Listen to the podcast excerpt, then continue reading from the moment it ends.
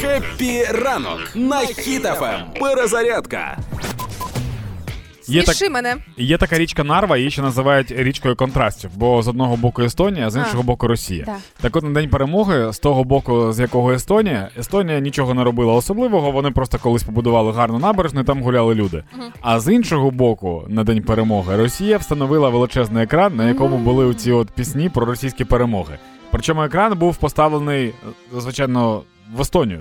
Тобто вони, типу, Естонії таким, показували, да? таким. Ні, ні. Ну, типу, щоб бачила тільки Естонія. Тобто та, руський не побачить свої перемоги. Тільки з іншого боку, там, де все дзеркально. І вони не будуть розуміти, типу, чому це я і сьор.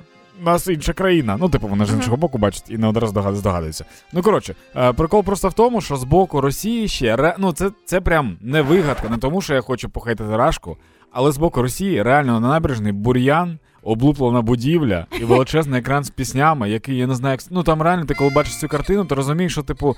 Ну, це от ліпілі з того, що було.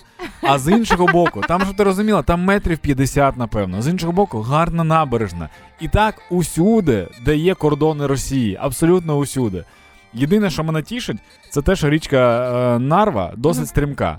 І якщо зробити правильні провокації з боку Естонії, то декілька хороших русських підуть далі по течії. Ми з вами, українці, продовжуємо допомагати нашій армії та підтримувати наших воїнів. Слава нашим героям, кожному і кожній. Слава Україні!